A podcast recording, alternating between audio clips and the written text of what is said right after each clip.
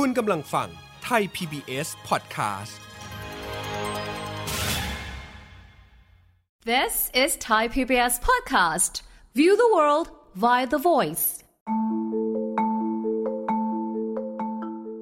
เขาพ่อเป็นจีนแม่เป็นไทย เป็นคนที่น่าสนใจนะครับ เคยเป็นล่ามของจูเอ็นหลาย แล้วก็เป็นล่ามของเติ้งเสี่ยวผิงทั้งสองคนเป็นคนสำคัญทั้งคู่เลยนะครับ แกเขียนประวัติน่าสนใจมาก เล่มนี้ก็เคี่ยเห็นเลยว่า อาจารย์ปรีดีพนมยงค์ซึ่งเคยหนีไปอยู่เมืองจีนทั้ง 21 ปีคุณชิวก็ยกย่องอาจารย์ปรีดีว่าท่านเป็นซื่อสัตย์สุจริต ไม่ได้หันตามคอมมิวนิสต์จีนโดยประการใด แล้วจีนก็ยกย่องท่าน ถือเป็นรัฐบุรุษที่สำคัญอยู่ถึง 21 ปี เป็นหนังสือที่น่าสนใจมากนะครับ เสียงของอาจารย์สุลักษ์ศิวลักษ์ที่กล่าวถึงหนังสือเรื่องหยิกเล็บมังกร ของคุณลุงซิวซิววัน อดีตล่ามของผู้นำจีน อย่างโจเอินหลายและเติ้งเสี่ยวผิงครับ รอยจารึกบันทึกสยาม กับกสิดิตอนันทนาธร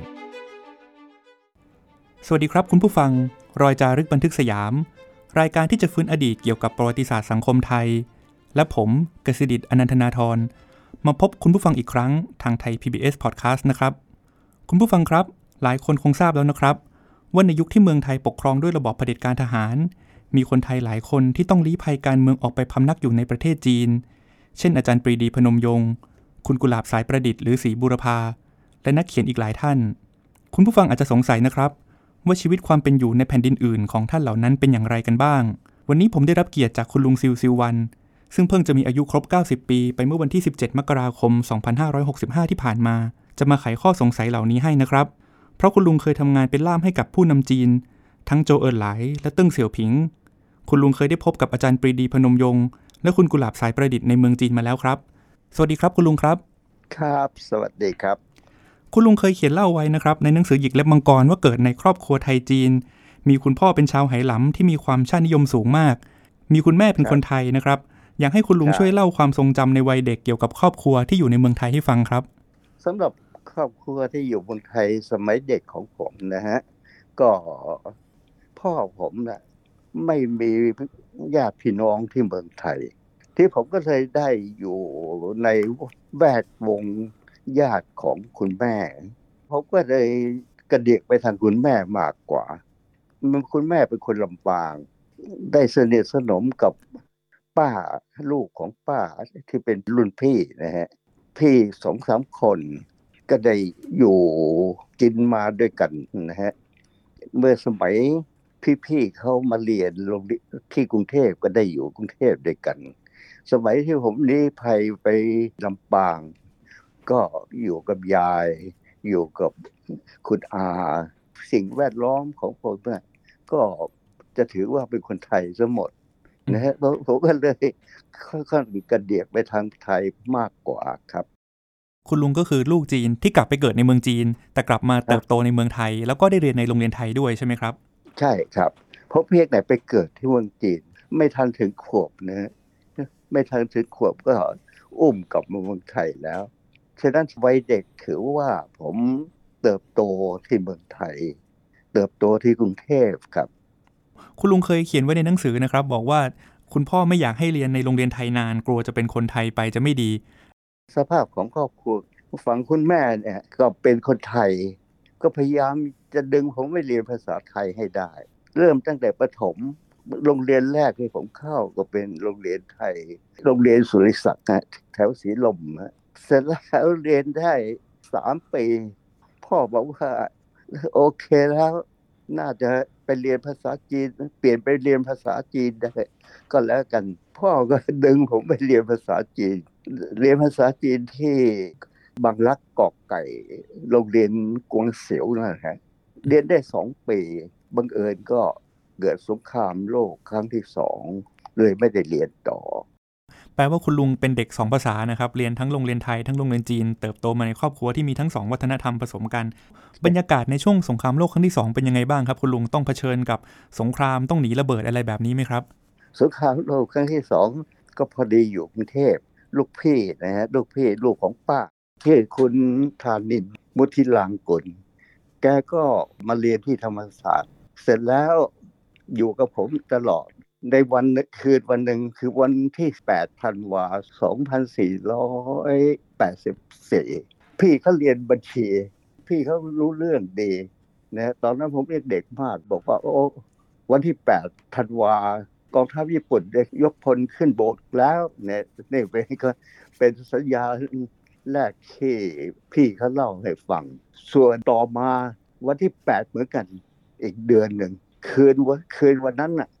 เรากำลังหลับกำสนิทนะฮะ แกก็ได้มาปลุกให้เราตื่นกันว่าบอกว่า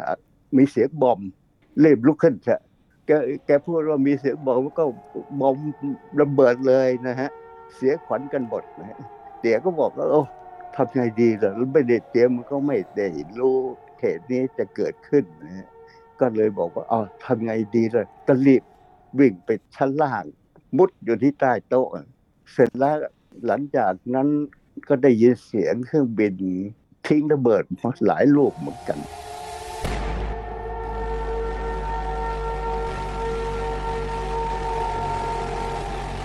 ที่ก็รู้สึกว่า โอ้โหอยู่ในบ้านเนี่ย ไม่ปลอดภัย รีบหนีออกไปสนามหลังที่หลังบ้านอะพอเราออกไปเนี่ยก็เจอชาวบ้านเนี่ยก็ตื่นก็มีความแตกตื่นกันหนีไปที่สนามเหมือนกัน บางคนก็ใช้กระมังครอบหัวหนีกระเจิงกระเจิงกันไป นี่เป็นครั้งแรกที่ริมรถเอกสงครามนะฮะเมื่อมีสงครามนี้เกิดขึ้นติดตามมาก็คือว่าลี้ภัยสงครามแหละ เมื่อลี้ภัยสงครามเนี่ยก็คือมีการอพยพกัน ทยอยอพยพกันไปชานเมืองบ้างไปต่างจังหวัดบ้างนะฮะที่กรุงเทพก็เลยเงียบไปที่เราเจอสภาพการหนีภัยเนี่ย ก็ไปเจอเอาที่ที่หัวลำโพงสถานีรถไฟหัวลำโพงนะ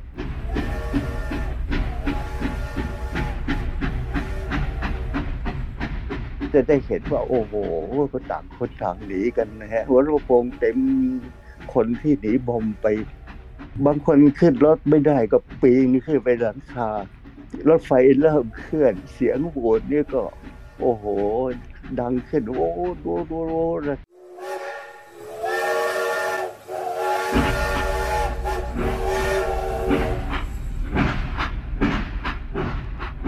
เคลื่อนที่ทุกคนน่ะ ได้พัดพลาดจากกันอย่างน่าเศร้า นี่เป็นภาพความทรงจำของคุณลุงตอนที่ต้องลี้ภัยหนีภัยสงครามใช่ไหมครับ จากกรุงเทพไปที่ลำปาง ครับก็อันนี้ไปลำปางครั้งนี้เลยฮะสงครามหมายความว่าสงครามเนี่ยนะฮะมันถ้ามีการมีมีการทำสงครามมันก็เหมือนกับกับยูเครนเดี๋ยวนี้ดูยูเครนอพยพกันยังไงวันวุ่นวายยังไง สมัยนั้นก็วุ่นวายอย่างนี้นะฮะ หลังจากนั้นครับคุณลุงหลังจากช่วงสงครามแล้วคุณลุงได้มีโอกาสไปเรียนต่อที่ฮ่องกงยาวไปจนถึงที่ปักกิ่ง อะไรทำให้คุณลุงมีโอกาสได้ไปเรียนต่อที่เมืองนอกครับ ที่ไปออออกไปเรียนต่อนี่ก็เพราะว่าพอสงบศึกแล้วนะสงครามสงครามเลิกแล้วญี่ปุ่นยอมแพ้ไปแล้วก็ผมก็เลยไปไปเรียนต่อที่กรุงเทพสองปี เรียนภาษาจีน ที่โรงเรียนใกล้หัวลำโพงนะฮะเรียนได้สองปี นโยบายของรัฐบาลจอมพลปอเนี่ยมีนโยบายชาตินิยม เริ่มตั้งแต่สงครามแล้ว ต่อมาเนี่ยมีกฎหมายที่สงวนอาชีพจีน เสร็จแล้วก็มาปิดโรงเรียนจีนอีกพอถึงปิดโรงเรียนจีน ผมได้รู้รสว่า โอ้ปิดโรงเรียนจีนเนี่ย รู้สึกว่าจนเองรับไม่ได้ คิดว่าเอ๊ะทำไม เราไม่มีเสรีภาพในการเลือกภาษาจะเรียนอะไรหรือภาษาอะไรเหลือ คนเราควรจะมีเสรีภาพกัน ผมไม่ใช่ว่าอยากจะไปเรียนจีนนะแต่ว่าไม่มีเสรีภาพเนี่ยผมไม่อยากอยู่ ก็เลยมีความคิดเหมือนกันในชั้นของผมเพื่อนสองสามคนเนี่ยก็ชวนกันมาฮ่องกงผมก็เลยได้ ติดตามมาฮ่องกงด้วย เรามากันด้วยกันสี่คนที่ฮ่องกงมาเรียนต่อที่ฮ่องกงภาษาจีนนะฮะจากฮ่องกงไปปักกิ่งครับ คุณลุงไปเรียนทางภาษาไทยอีกทีใช่ไหมครับ ที่ปักกิ่ง ใช่ครับ ที่ฮ่องกงก็ได้เรียนจบมัธยมปลายจบมัธยมปลายพอดีคอมมิวนิสต์จีนได้รับชัยชนะและก็สถาปนาจีนใหม่ขึ้นเอ่อสถาปนา สาธารณรัฐประชาชนจีนจุบเหมาะกับตอนนี้ผมก็ได้โอกาสที่ว่าไปเรียนต่อมหาวิทยาลัยที่ปักกิ่ง ปีนั้นก็ปีหมายหนึ่งเก้าสี่แปดเนี่ยเรียนได้สองปี ผมก็ได้ไปเรียนมหาวิทยาลัยที่ปักกิ่งฮะมมหาวิทยาลัยปักกิ่งตอนนั้นน่ะได้ตั้งคณะภาษาเอเชียบุรพาใหม่ขึ้นอีกคณะหนึ่ง ก็ เป็นคณะที่ใหม่ โดยที่ศาสตราจารย์จี้เชนหลิงจบจากมหาวิทยาลัยกิทิงเกิลที่เยอรมันนะความตั้งใจของศาสตราจารย์เนี่ยก็เพื่อที่จะไปเรียนภาษาเก่าแก่ที่ตะวันออกก็ได้ไปเยอรมันนะฮะไปเยอรมันแกก็ก็คิดว่าอยากจะเบรกเจตนาที่ว่าวันหลัง น่าจะมีการค้นคว้าวัฒนธรรมเก่าแก่นะฮะในภาคตะวันออก ไม่ใช่ว่ามีแต่สถาบันวิจัยวัฒนธรรมตะวันตกเท่านั้นเอง การวิเคราะห์ท่านมีความตั้งใจอย่างนี้เทไปถึงพอดีไปนั่นเขาให้สมัครเข้าที่มหาวิทยาลัยกิตแฮงเกิลน่ะในเยอรมันน่ะ ก็มีภาษาบาลีสันสกฤตภาษาพระเวทนะฮะท่านก็เลยเลิกเรียนภาษาเหล่านี้ก่อน ซึ่งมีมีศาสตราจารย์ที่เชี่ยวชาญอยู่นะฮะพอเรียนพอเรียนจบแกก็กลับมาเมืองจีน ท่านเป็นปัญญาชนสมัยนับว่าสมัยก๊กมินตั๋งนะฮะ ที่ว่าค่อนข้างมีชื่อเสียงอยู่ ทางการปักกิ่งก็ได้ชวนท่านไปก่อตั้งภาษาเอเชียบุรพาในมหาวิทยาลัยปักกิ่งเมื่อปี 1951 พศ 2494เนี่ยพอดีตอนนี้ทางรัฐบาลจีนก็สนใจเรื่องภาษาเอเชียบุรพาเนี่ยนะฮะเพราะคิดว่าจะอบรม นักศึกษาที่มีมีความรู้ทางด้านภาษาภาคนี้ดีวันหลังจะได้เข้าทำงานการต่างประเทศในแถบเอเชียบุรพานี่ศาสตราจารย์จีนเนี่ยก็ก็รู้สึกยินดีมากว่าสอนหนังสือไปแล้วเราจะได้มีการค้นคว้าถึงวัฒนธรรมของตะวันออกได้เป็นอย่างดี เราก็ได้เข้าไปเรียนในแผนกนี้ แผนกนี้เป็นแผนกใหม่สำหรับและสำหรับมหาวิทยาลัยปักกิ่ง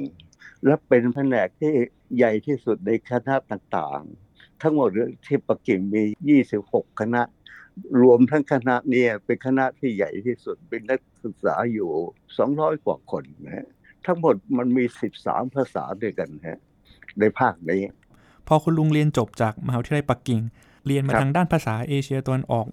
แล้วก็เรียนทางภาษาไทยมา คุณลุงเลยมีโอกาสเข้ามาทำงาน เกี่ยวกับเรื่องความสัมพันธ์ไทยกับจีนนี้ เล่าให้ฟังหน่อยครับ ที่มาที่ไปที่คุณลุงมีโอกาสได้เข้ามาทำงานด้านนี้โดยตรงหลังจากเรียนจบแล้วอะครับ ก็พอดีผมเรียนจบก็เป็นโอกาสที่ดีที่ว่าการประชุมมาดงเมื่อปี1955เนี่ยเพิ่งสิ้นสุดลง การประชุมมาดงครั้งนี้ได้รับผลสำเร็จอย่างมาก ราะว่า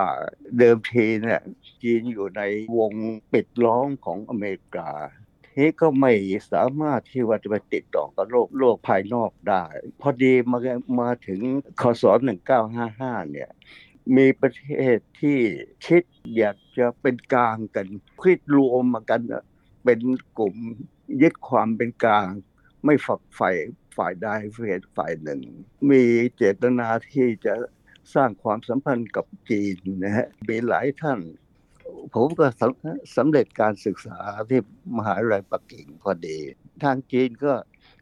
เพื่อที่จะสืบสารเจตนารมณ์ของ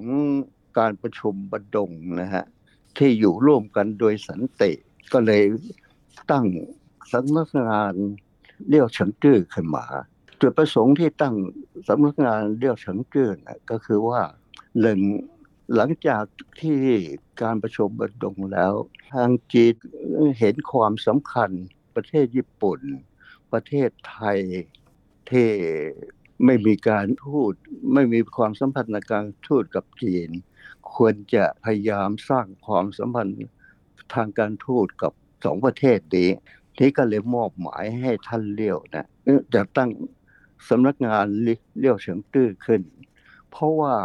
ท่านเลี้ยวเนี่ย เกิดที่ญี่ปุ่น พ่อท่านเลี้ยวนะ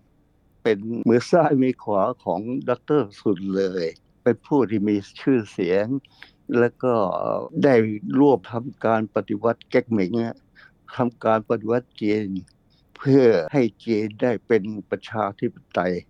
เนื่องจากความสนิทสนมของท่านเลี้ยวนะท่านเลี้ยวก็เป็นคนที่มีความ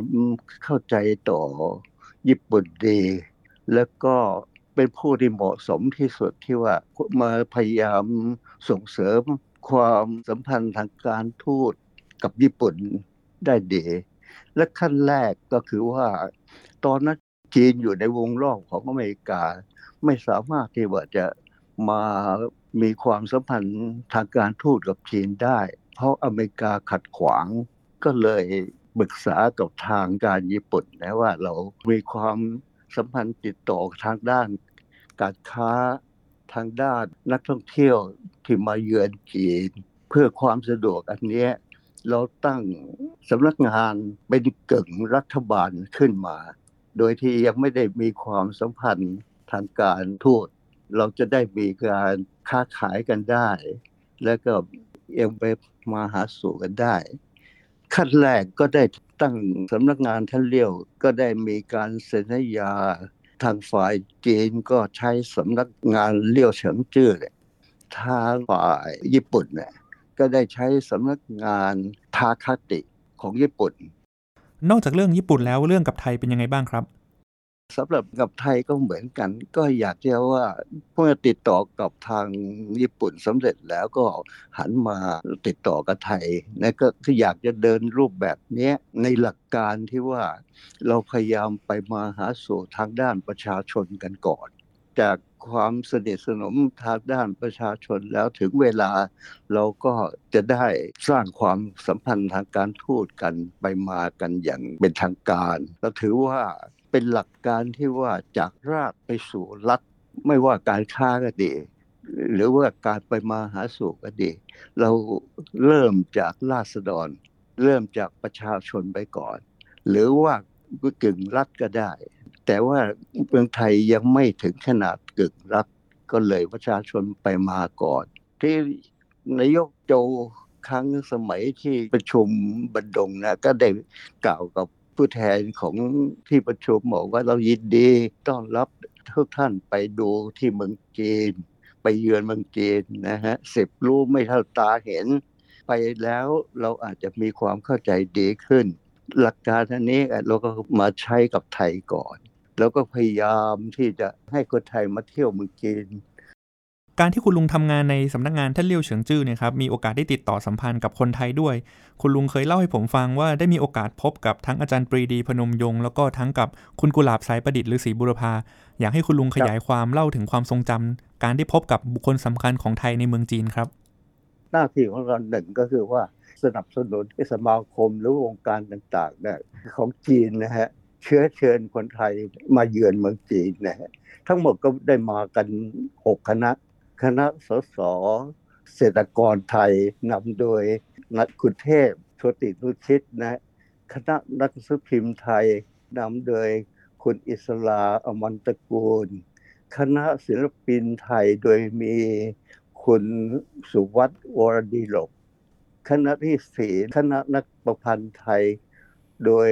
คุณกุหลาบสายประดิษฐ์ คณะนักศึกษาไทยนำโดยคุณสุวิทย์ พเดิมคิด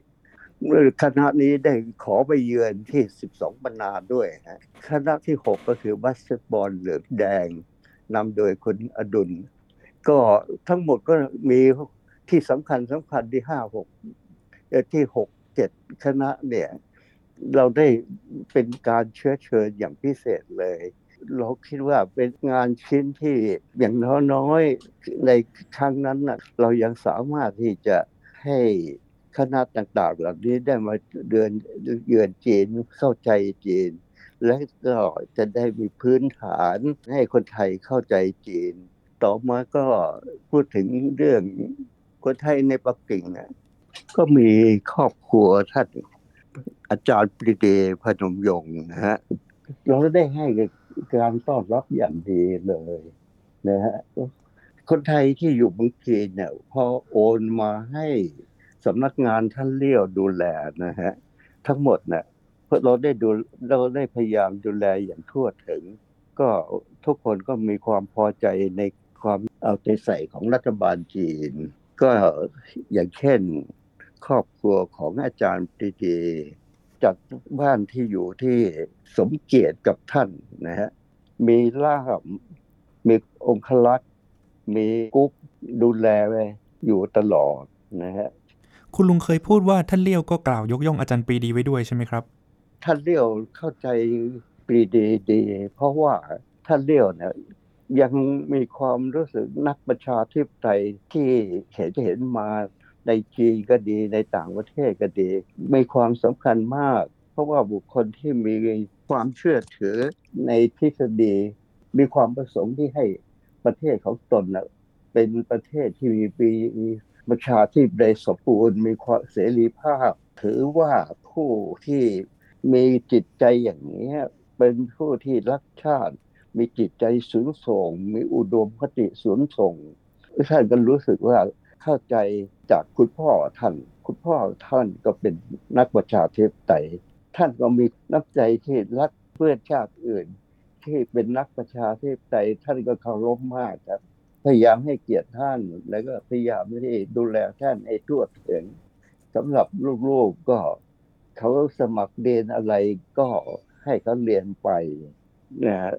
สำหรับท่านปีดีเนี่ยอยากจะค้นคว้าอะไรหรือว่าแล้วอยากจะเขียนอะไรหรือว่าจะพบปะกับใคร ก็ให้อำนวยความสะดวกทุกอย่างให้ท่าน อย่าไปห้ามปามอะไรท่าน อย่าไปขัดใจอะไรกับท่าน ต้องให้ปล่อยให้ท่านเป็นคนอิสระ คุณลุงยังมีโอกาสได้กินข้าวกับอาจารย์ปรีดีด้วยใช่ไหมครับ ใช่ครับยังติดใจที่ว่าท่านเรียกบอกว่า โอ้นักประชาธิปไตยอะในค่ายการเมืองไม่ว่าประเทศไหน มันน้อยเต็มทีนะฮะผมก็ได้มีความรู้สึกควรจะไปเยี่ยมท่านบ่อยทานข้าวกับท่าน เมื่อสมัยอยู่ปักกิ่งนะต่อมาท่านไปอยู่กวงตุ้ง ทุกครั้งที่ไปผมก็ให้ความต้อนรับที่ปักกิ่งอย่างดีเลยท่านชอบอาหารของโรงแรมซินเฉียวนะฮะไม่ใช่โรงแรมปักกิ่ง โรงแรมซินเฉียวท่านประทับใจอยู่กุ๊กของโรงแรมนี้ทำกับข้าวฝรั่งเศสได้อย่างมาตรฐานเลยครับระหว่างทานข้าวคุยไปคุยมา ท่านก็ถือว่าเหมือนเป็นลูกท่านนะฮะ คุณลุงยังเคยเล่าว่าอาจารย์ปรีดีนี่มีอารมณ์ขันด้วยนะครับ ตอนกินข้าวกัน ท่านก็คุยโอภาปราศัยดี ใช่ใช่ใช่ระหว่างกินข้าวปกติถ้าหากว่าท่านชวนผมไปกินข้าวที่บ้านนะก็ได้คุย แต่ถ้าที่ผมเห็นเนี่ยก็คือโดยมากก็พยายามถ่ายทอดความรู้ให้ลูกๆนะฮะบางครั้งผมก็ทานลำพังกับ ท่านนะฮะที่โรงอาหารของโรงแรมเนี่ยท่านก็คุยเรื่องสนุกสนุกวันนั้นคิดสนุกผมเอ่ยถึงใครไม่รู้แต่งงานเนี่ยอาจบอายุน้อยเนี่ยท่านก็เลยพูดเส้นบอกเออ ระวังนะคนแก่อย่าไปมีเมียสาวเดี๋ยวร่มจมหมดไว้งั้น วันนี้ต้องขอบคุณคุณลุงซิลมากเลยนะครับ ที่มาเล่าประสบการณ์พิเศษให้เราฟังนะครับ ได้พูดถึงประสบการณ์ต่างๆ ในเมืองจีนตั้งแต่ก่อนที่จะมีความสัมพันธ์ทางการทูตกันในระยะตั้งแต่เริ่มแรกเลย โดยเฉพาะเกรดเกี่ยวกับอาจารย์ปรีดีพนมยงค์ที่สนุกสนานมากนะครับ ขอบคุณคุณลุงซิลมากนะครับ ครับ สวัสดีครับคุณผู้ฟังครับ คุณลุงซิลซิวันนะครับ คนจีนที่เคยใช้ชีวิตวัยเด็กในประเทศไทย ซึ่งต่อมามีโอกาสได้เป็นล่ามภาษาไทยให้กับภาครัฐของจีน ทำงานในส่วนที่เกี่ยวข้องกับความสัมพันธ์ ของไทยกับจีนนะครับ ได้มาเล่าถึงเบื้องลึกเบื้องหลังของหลายเหตุการณ์ที่เป็นประวัติศาสตร์ไปแล้วให้กับเราได้ฟังอย่างมีชีวิตชีวานะครับ คุณผู้ฟังติดตามรายการรอยจารึกบันทึกสยาม ได้ทางไทย PBS Podcast ทั้งทางเว็บไซต์และแอปพลิเคชันสำหรับวันนี้คุณลุงซิลและผม ลาคุณผู้ฟังแล้วครับ สวัสดีครับ ติดตามรายการทางเว็บไซต์และแอปพลิเคชันของไทย PBS Podcast Spotify SoundCloud Google Podcast Apple Podcast และ YouTube Channel Thai PBS Podcast Thai PBS Podcast View the world via the voice